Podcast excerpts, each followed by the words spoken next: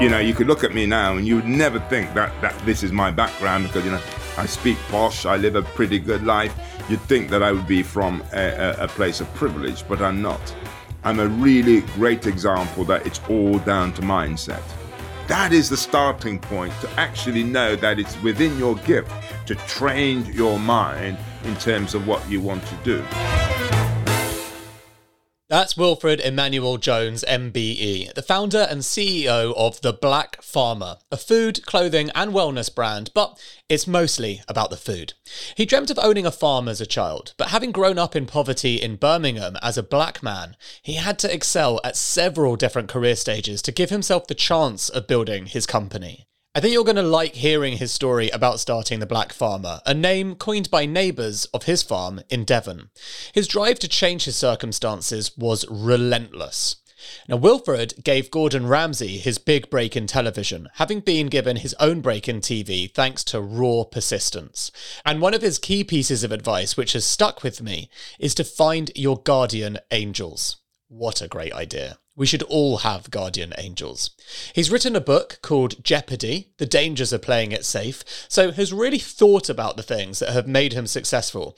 And that, after all, is the stuff we want to know about. And I loved this interview. He's got unique perspectives. His energy is uh, something else, as you're going to hear, and he's really into honing your mindset, which regular listeners will know is something I'm pretty keen on too. Welcome to Secret Leaders from Kindling Media. I'm your host, Dan Murray Serter. Part of the Windrush generation, Wilfred was born in Jamaica and came to the UK with his parents when he was young. We lived in a place called Small Heath in Birmingham, so most of the immigrants went to the large towns. The part of Birmingham that I was brought up in is one of those classic inner city areas, really, devoid of hope, devoid of opportunity there were people from the Caribbean. There were Irish. Um, there were Pakistani, Indian. We're all in in this um, community, and we were very very poor. I'm from a family of eleven, and eleven of us lived in one of those two up two down terrace houses. So it was very cramped, as you could uh, imagine. I can remember my mother trying to feed all 11 of us with one chicken and it ain't those sort of nice tender chickens you can now get from the likes of Tesco's and, and Sainsbury's. They're very much, you know, the old um, broiler hens, which you had to then actually spend days to try and sort of tenderize. Now, as a way of supplementing the, the family income, my father had an allotment and it was my responsibility uh, as the oldest boy to look after this allotment. And this allotment really became my sanctuary away from the misery of living in Small Heath in Birmingham. And in a sense, this is where my story starts. I remember like loving being on this allotment that I made myself a promise at the age of 11 that one day I would like to own my own farm. I didn't know how I was going to do it, but it was a dream that I had lodged into the back of my mind.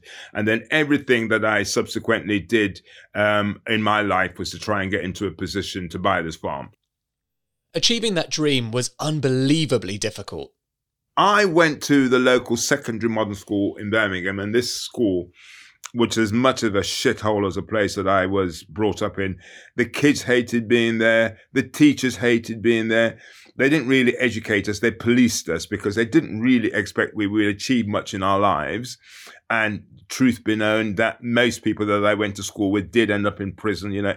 And to make matters even worse, I'm dyslexic dyslexia has now become very, very fashionable. Everybody's now wanting to demonstrate they've got some form of dyslexia because it's now seen to be a gift, which it is.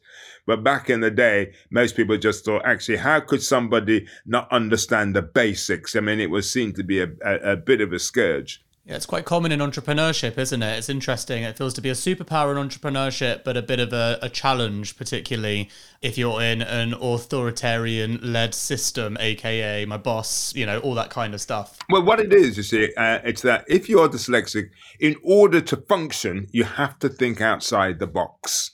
And so you're training your mind to think differently. Because the thing about the educational system, as far as I'm concerned, it actually teaches people to operate within the parameters of how you gather in information and then how you let out that information. It's a ve- there are very strict rules which are based on data, evidence, all those basics for, to determine whether you're educated. When you're entrepreneurial, you do not actually operate by those rules. You don't, you do not. And if you try and operate by those rules, and I think one of the things I find with a lot of people who are starting their own business they fail very spectacularly because actually what they're trying to do is use the rules of say a corporate structure in order to set up a company. If you because you worked in a corporate structure and have got all these systems um, they think that's what you need to implement when you're starting your own company and you fail and you fail spectacularly. Because the biggest lesson you learn when you're an entrepreneur it's a street fight. And there are totally different rules when it's a street fight to when there are gentlemen rules basically Absolutely. You know, the startup way is very much uh, ask for forgiveness, not permission. And that is the inverse of corporate life. That's exactly our mantra in the company is that never ask for permission, but ask for forgiveness. And yeah, so back to my story. So because, you know, I didn't have an education, the only option available to me in order to get away from home was to join the army. So I joined the army not because I particularly had any interest in it, because there was nothing else to do. Now, if you're a black guy with an attitude, in those days, and it probably still is the case today, there's one or two things that's going to happen. You're either going to shut the fuck up and do as you're told, or you're going to get your head kicked in. And so you can imagine what happened to me, basically. You know, they tried for a year to try and um, discipline me. They couldn't. And so I end up getting kicked out of the army. So the only qualification that I have to my name is a dishonorable discharge from the army. So I'm 18 years old. I'm kicked out of the army, and everything that you would predict would happen to somebody like me from my background, I seem to be on the course of failure. And what was quite interesting is that in those days, if you were a failure at everything, the only option available to you was catering. So I went to the local catering college in the West Midlands. And luckily, I liked it because I mean, there's a lot of pressure. Um, it's quite physical, and you've got to, you know, you got to move fast. So I liked it. And I can remember thinking to myself, well, you know, you're managing to put food on the table by being a, a, a chef, but if you're ever going to be honest and true to that dream of one day owning your own farm, you're not going to do that flipping burgers. Because one of the challenges is that if you're an immigrant, the chances of you owning land in the UK is almost impossible. And the reason why that is, is that most farmers don't actually have to go out and buy land. It's passed down through the generations. And so um, going into farming, if you don't have the advantage of it being passed down through the generations, it's a rich man's business. You've got to earn a lot of money in order to buy land. So I knew that actually, if I wanted to get my own farm, I was never going to do that um, flipping burgers. And at the time, um, there used to be a fantastic BBC um, series on called 40 Minutes that I used to love. And I can remember thinking, I love that program so much. You know what? I'm going to get a job as a producer director making TV programs. So you can imagine all of my family and friends like this guy's fucking nuts, basically, because ATV is very much a profession for the Oxbridge types. You know, you have to have a good education. It's just totally impossible. But I believe, and I've always believed this, and I think I got this from my father. I believe that anyone can achieve anything that they like in life. And any successful person that you'll ever meet, they'll have these two things. Two things doesn't matter on their education, it doesn't matter on their gender, doesn't matter on their color of their skin, doesn't matter where they're from. Any successful person you will meet will have these two things. The first thing is that you need to be ruthlessly, ruthlessly, ruthlessly focused. And what I mean by that is that you're able to get rid of all of the white noise of living. When most people look at their lives, it's full of shite, really. It's full of things that really do not matter.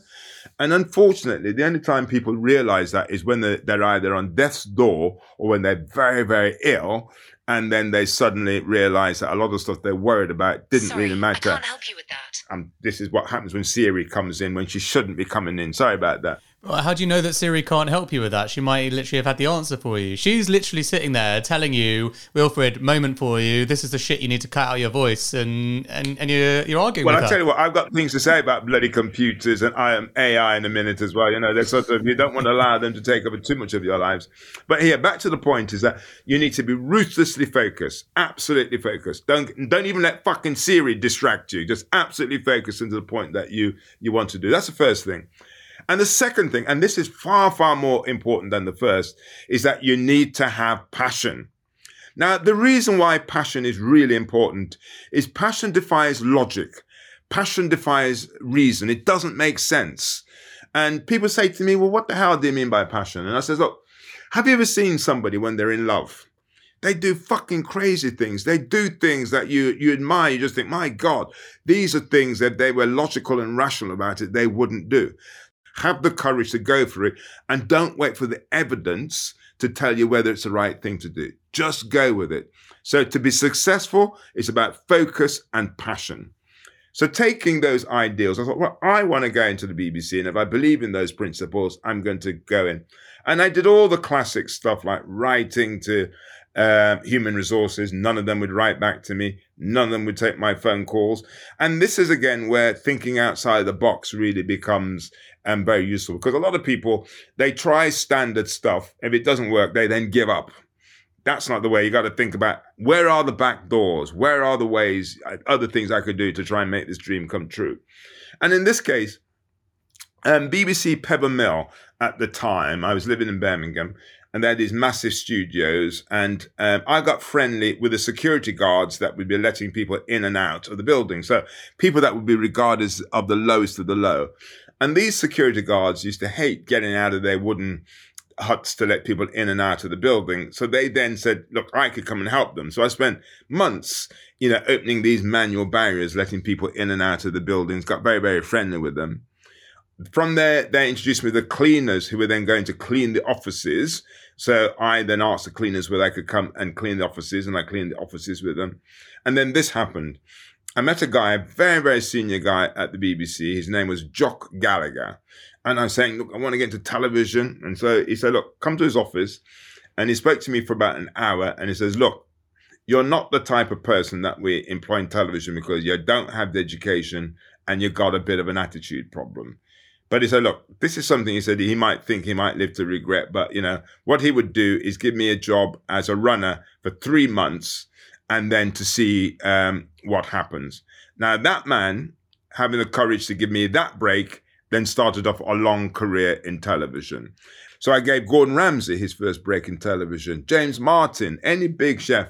It was my job to break them in because these chefs were pretty tough guys, and the Oxbridge types were intimidated by them because you know these chefs would take you outside to sort of problem out.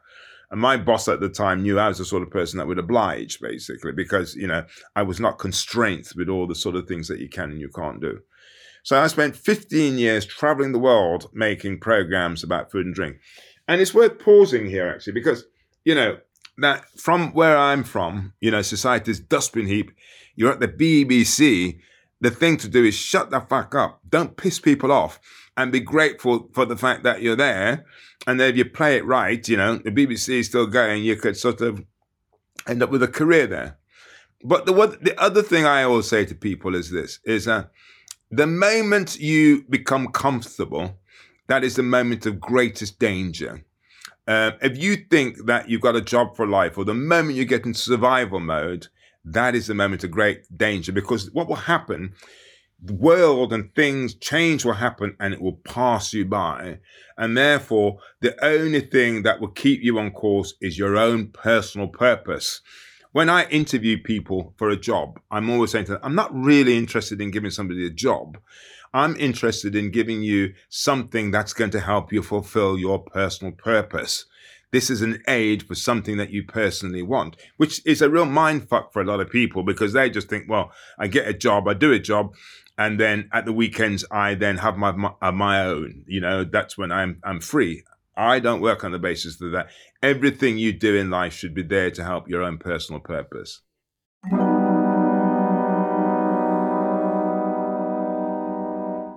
If you're trying to grow your startup and you're dealing with companies outside of the UK, you're probably going to need ISO 27001 at some point. It's not the sexiest acronym, but it's basically the global standard for proving your security practices are up to scratch, like how you handle customer data. The same goes with SOC 2. You're going to need it if you're a SaaS company. But achieving these security frameworks can be very tedious and very costly. This is where our partner, Vanta, comes in.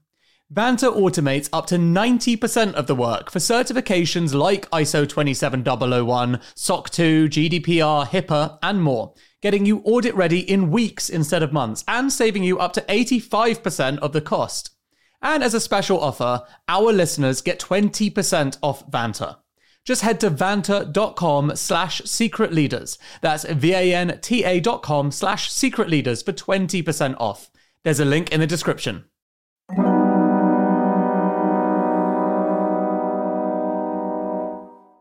Look, you know I'm fascinated by AI, but until the machines take over, there's only one thing that's going to determine your company's fortunes people.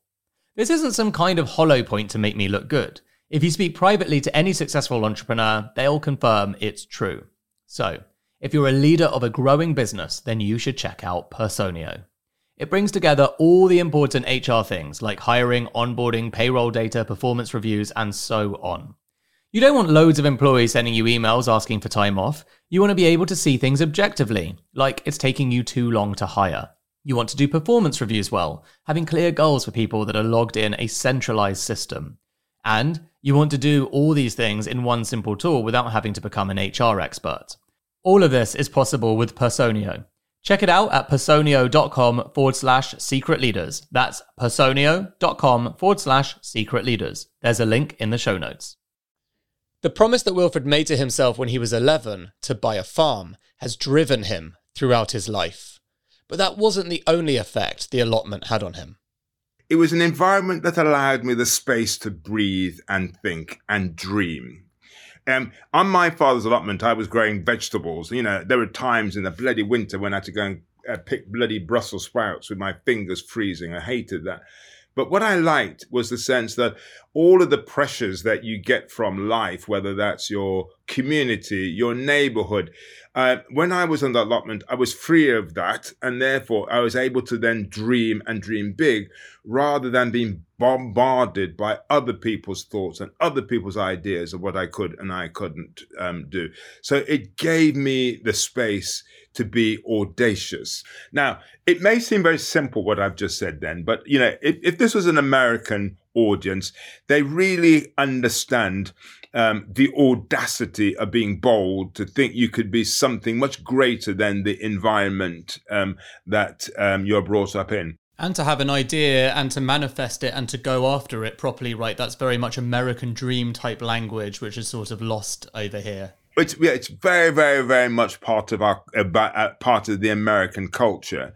Being British, and because we have a class system as as, as such, it's very much about people wanting feeling they belong to a certain um, part of society, and that they shouldn't sort of go above their their station in life. But I say to anyone, I, I, absolutely believe that anyone really does have the ability to be entrepreneurial, but you have to have um, the courage to be audacious and, and be bold. And I think that what a lot of people will find in their lives is that um, they they don't find that space where actually they could try and connect with their authentic self their life is just one big performance of trying to keep other people happy, trying to um, see how other people um, um, react to them. Their, their lives is one big performance that they don't really get to the core of who they are. And in a sense, you can't really achieve anything in life until you go through that process of saying, well, this is who I am. And once you do that, you'll find there's a lot about who you are that a lot of people won't like, that will not fit in to um, the, the, the, environment or the circumstances that you find yourself in. And therefore, you're going to have to make a decision about whether you want to compromise in order to belong. This is one of the things I talk about in my book to belong or to be. To be your authentic self, you have to have the courage to break away. And also, you know, the people you're breaking away from are going to want to see you fail. And therefore, you need to provide an environment where you could find yourself. Who, who are you really? Rather than the performance. Everybody's lives generally is one big performance. It's very, people have very, very little time in their lives when they could connect with who they are. And even a lot of people don't do that because they may not like that or they don't know how to do that. But that's a really uh, important exercise, especially if you're going to be an entrepreneur, because all the time you will be on your own You'll be with on your own with your fears and all of those things that you need to be at one with and deal with because there's nowhere else to go but with you and your soul. Yeah, and I think also in a in an age of social media as well, it's worth saying that generally speaking, what I've observed in my life is the people above you um, in your journey, the people that you aspire to, and never the ones commenting and putting you down when you try to achieve something, when you try to do something new, when you try to do something great, when you put your head above the parapet, it's only people that are jealous of you or haven't tried to achieve what you have to your station yet. They're the only ones in the comments that are tearing you down. The people all above you that you aspire to, that are your peers, that want to be your friends, they're nowhere to be seen with the negativity. They either don't comment at all because they're busy doing shit and looking after, focusing on their North Star and where they need to go, or they're providing support and positivity. And that fact that I observed over the last 10 years of doing this myself has really helped me deal with criticism, comments, and negativity in general that seeks to push other people down because it makes them feel better about themselves, but it's the wrong voices to listen to. And you need to know why people do that because what people don't, if you if you're part of a group, um, what you have to do is that you have to operate by the rules of that group.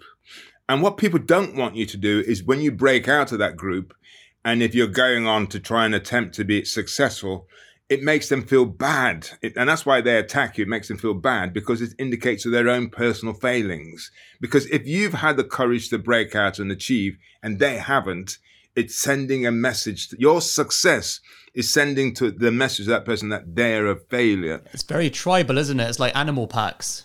Yeah, so it's in their interest for you to fail. And so what you'll find is that mm. you will find you'll go through that period where people are desperate for you to fail in order to make their lives relevant. And then it's only when you then achieve great success, they will then come towards you to say, Oh, yes, we always knew you were going to be well. They will then celebrate you. But for a long period of time, their interest is for you to fail to make their life of value. That's what's sort of going on.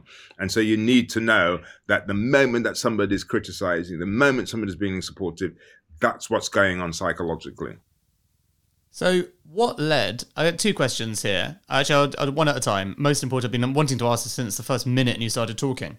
Um, what about you grew up in a family of 11 people? What's so different about your mindset to those around you? Like this is sort of the classic nurture nature debate, right? Uh, is everyone in your in your family got the same mindset or did you find a way to break free for some reason? No, so again, in terms of my family background is that I realized when I was a young kid that I was on society's dustbin heap. Being black in Britain at that time, uh, when there's a lot of racism, that you real I realized very quickly that I was an outsider, that you're on your own. And that there was no help. There was, and I didn't want. I also realized that the suffering of my parents and my community, I did not want to be like these people. So I realized that if I was ever going to achieve anything that I wanted, A, I would need to break out of this community because they had nothing to offer me and um, their lives was was full of sadness. And to come to this country and to feel as though you know all the dreams they had seemed to be failing, then created an, an attitude. I thought I didn't want to be anything. I, I didn't want to be around that. So I realized very, very early on that if I was ever going to achieve anything, I was on my own and I was an outsider. Now, what tends to happen with outsiders, they do one or two things.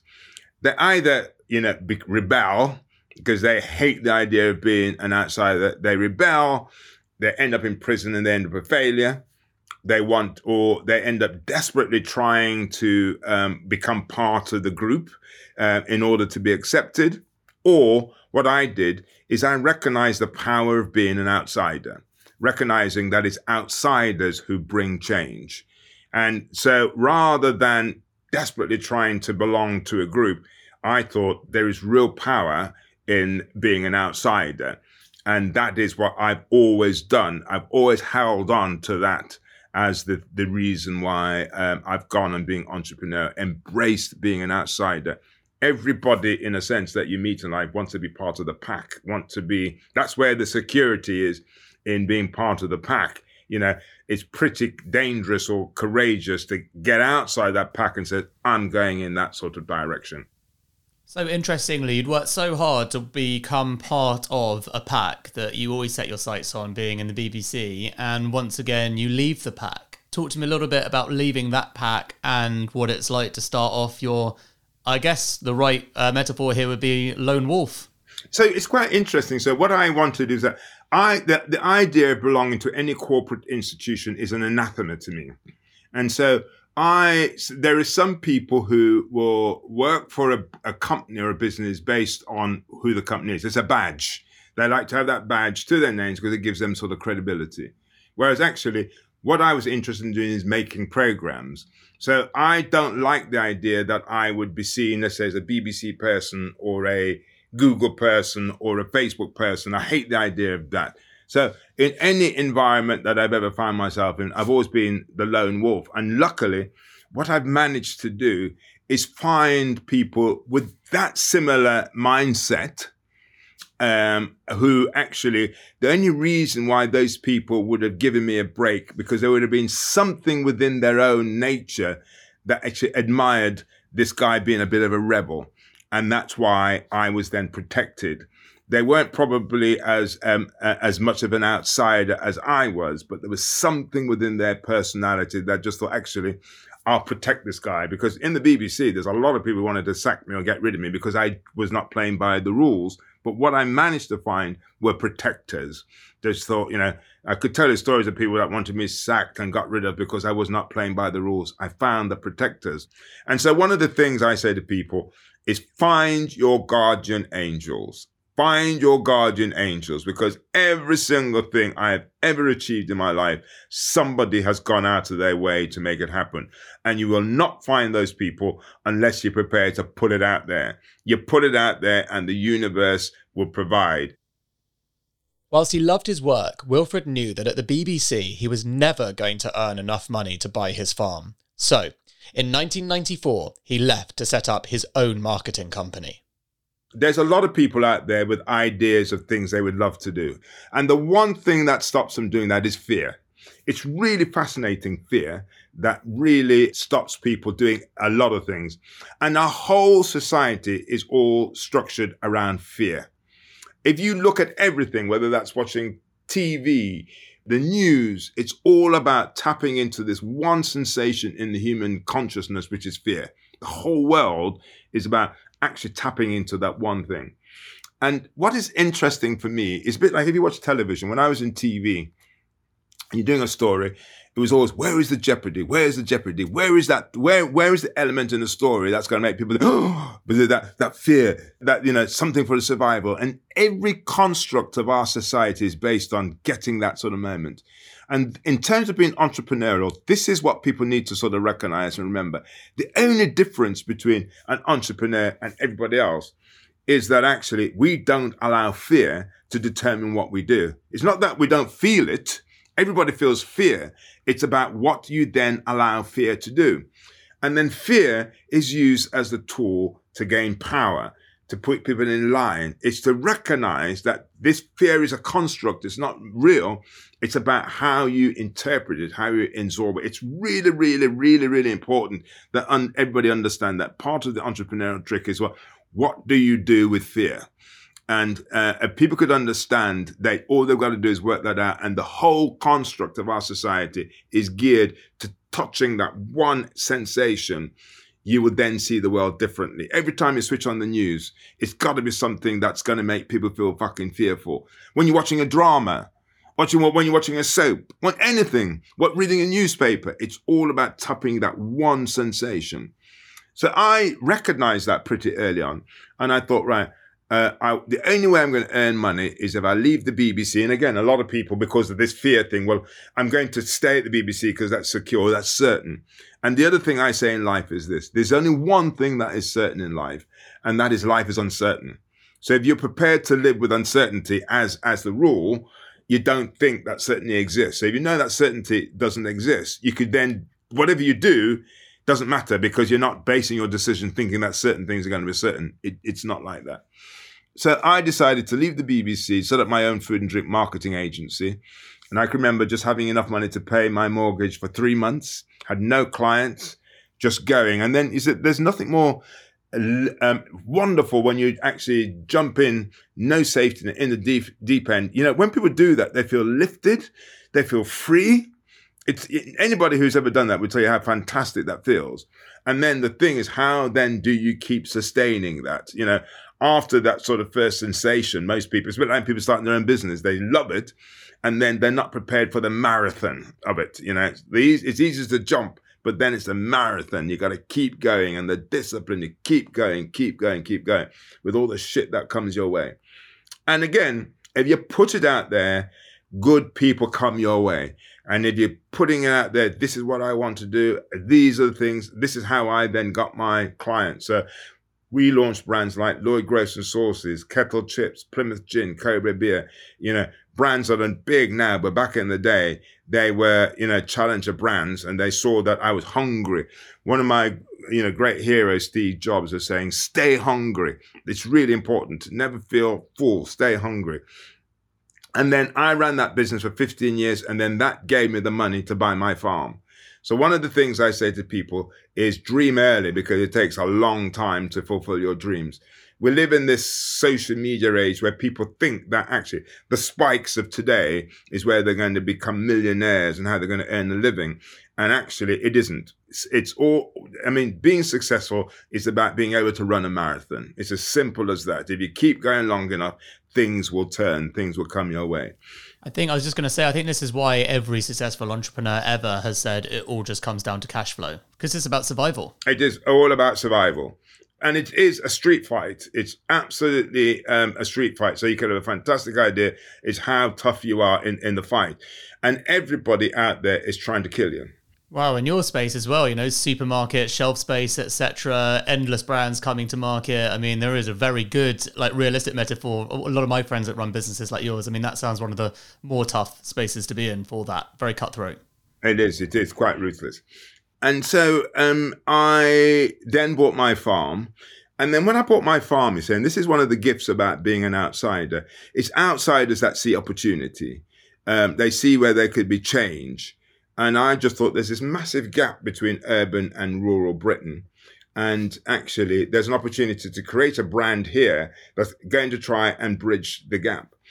And what I've always believed is that when you're creating a brand, most people think it's about the product. It isn't. It's the biggest mistake that people make.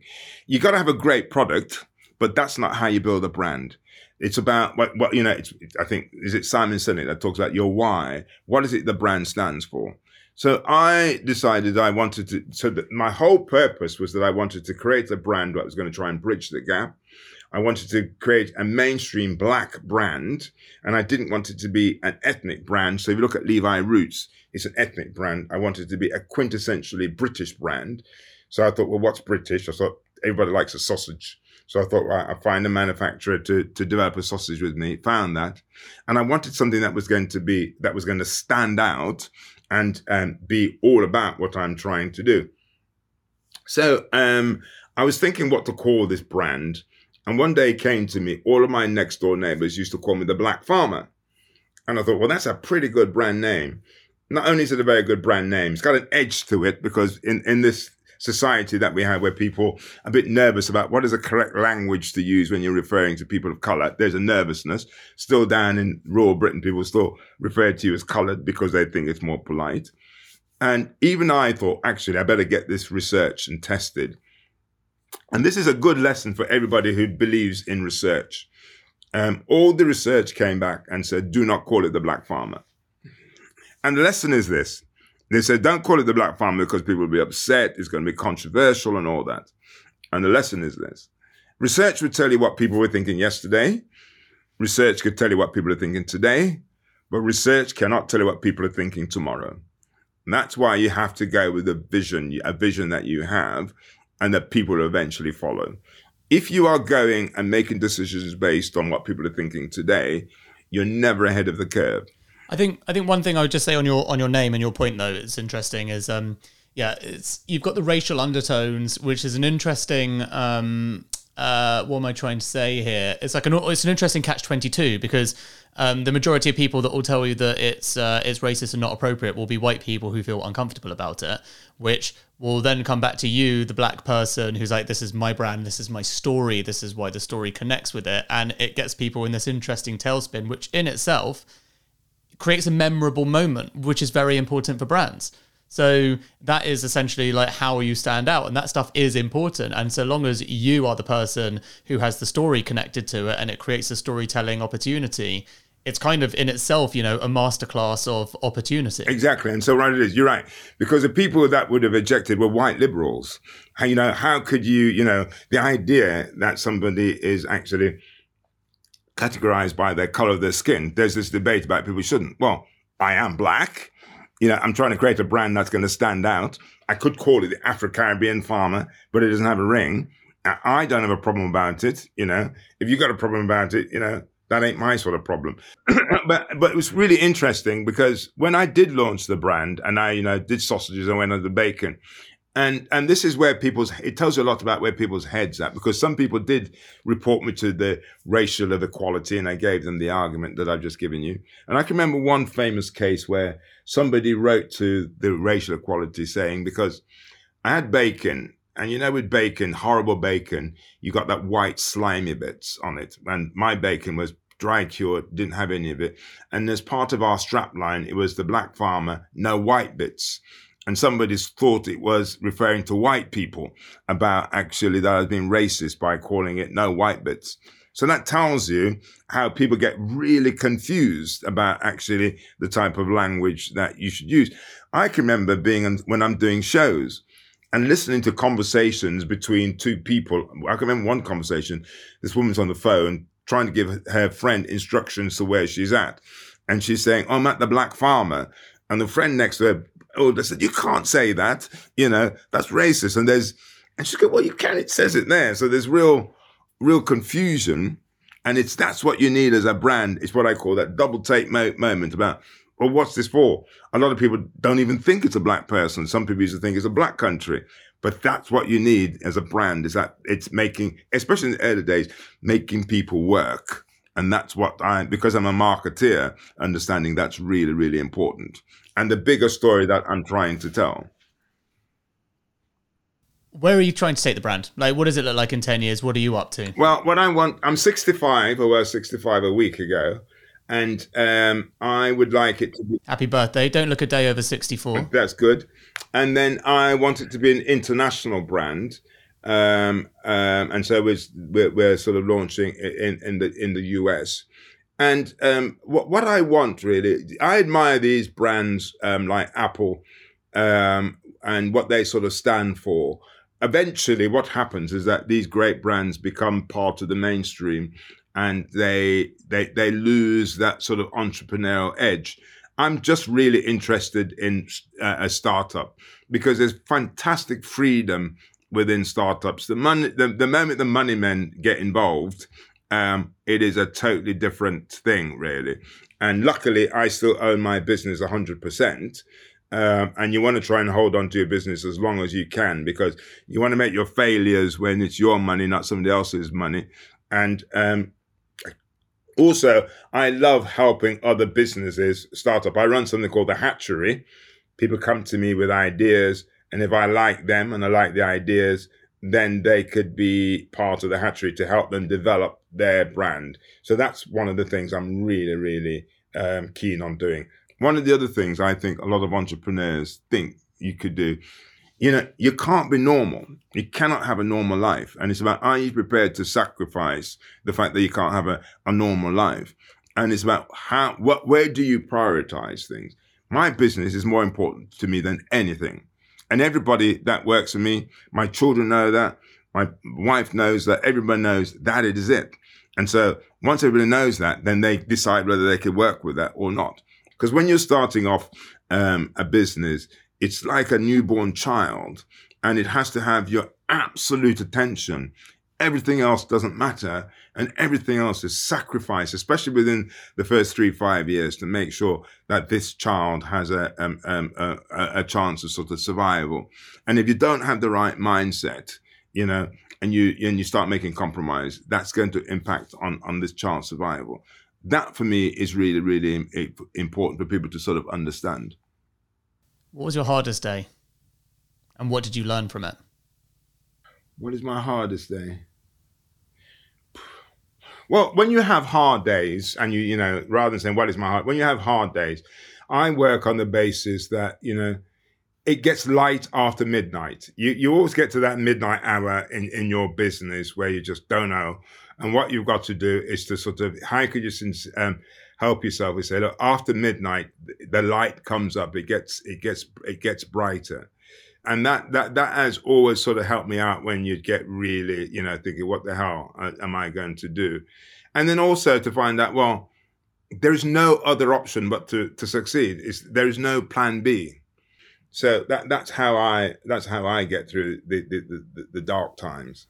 Okay I feel like you've got endless answers you've already given us for this, but you'll have to pick one. What is your top advice for entrepreneurs that want to, well, your, your top advice for anyone that wants to take an entrepreneurial journey and wants to build a brand? The most important piece of advice is never ever to chase money. People spend their time thinking it's about money, and that's the biggest mistake they make. Never chase money, chase success. Get it right do the right position, chase success because with success, money follows. Most people really spend far too much time working about the cost and the money. Bad, you, you'll fail. Chase success, get the product right, get the customer service right, get all of that because money will follow. Wilfred Emmanuel Jones, founder and CEO of The Black Farmer. An excellent example of how your mindset really does influence your life.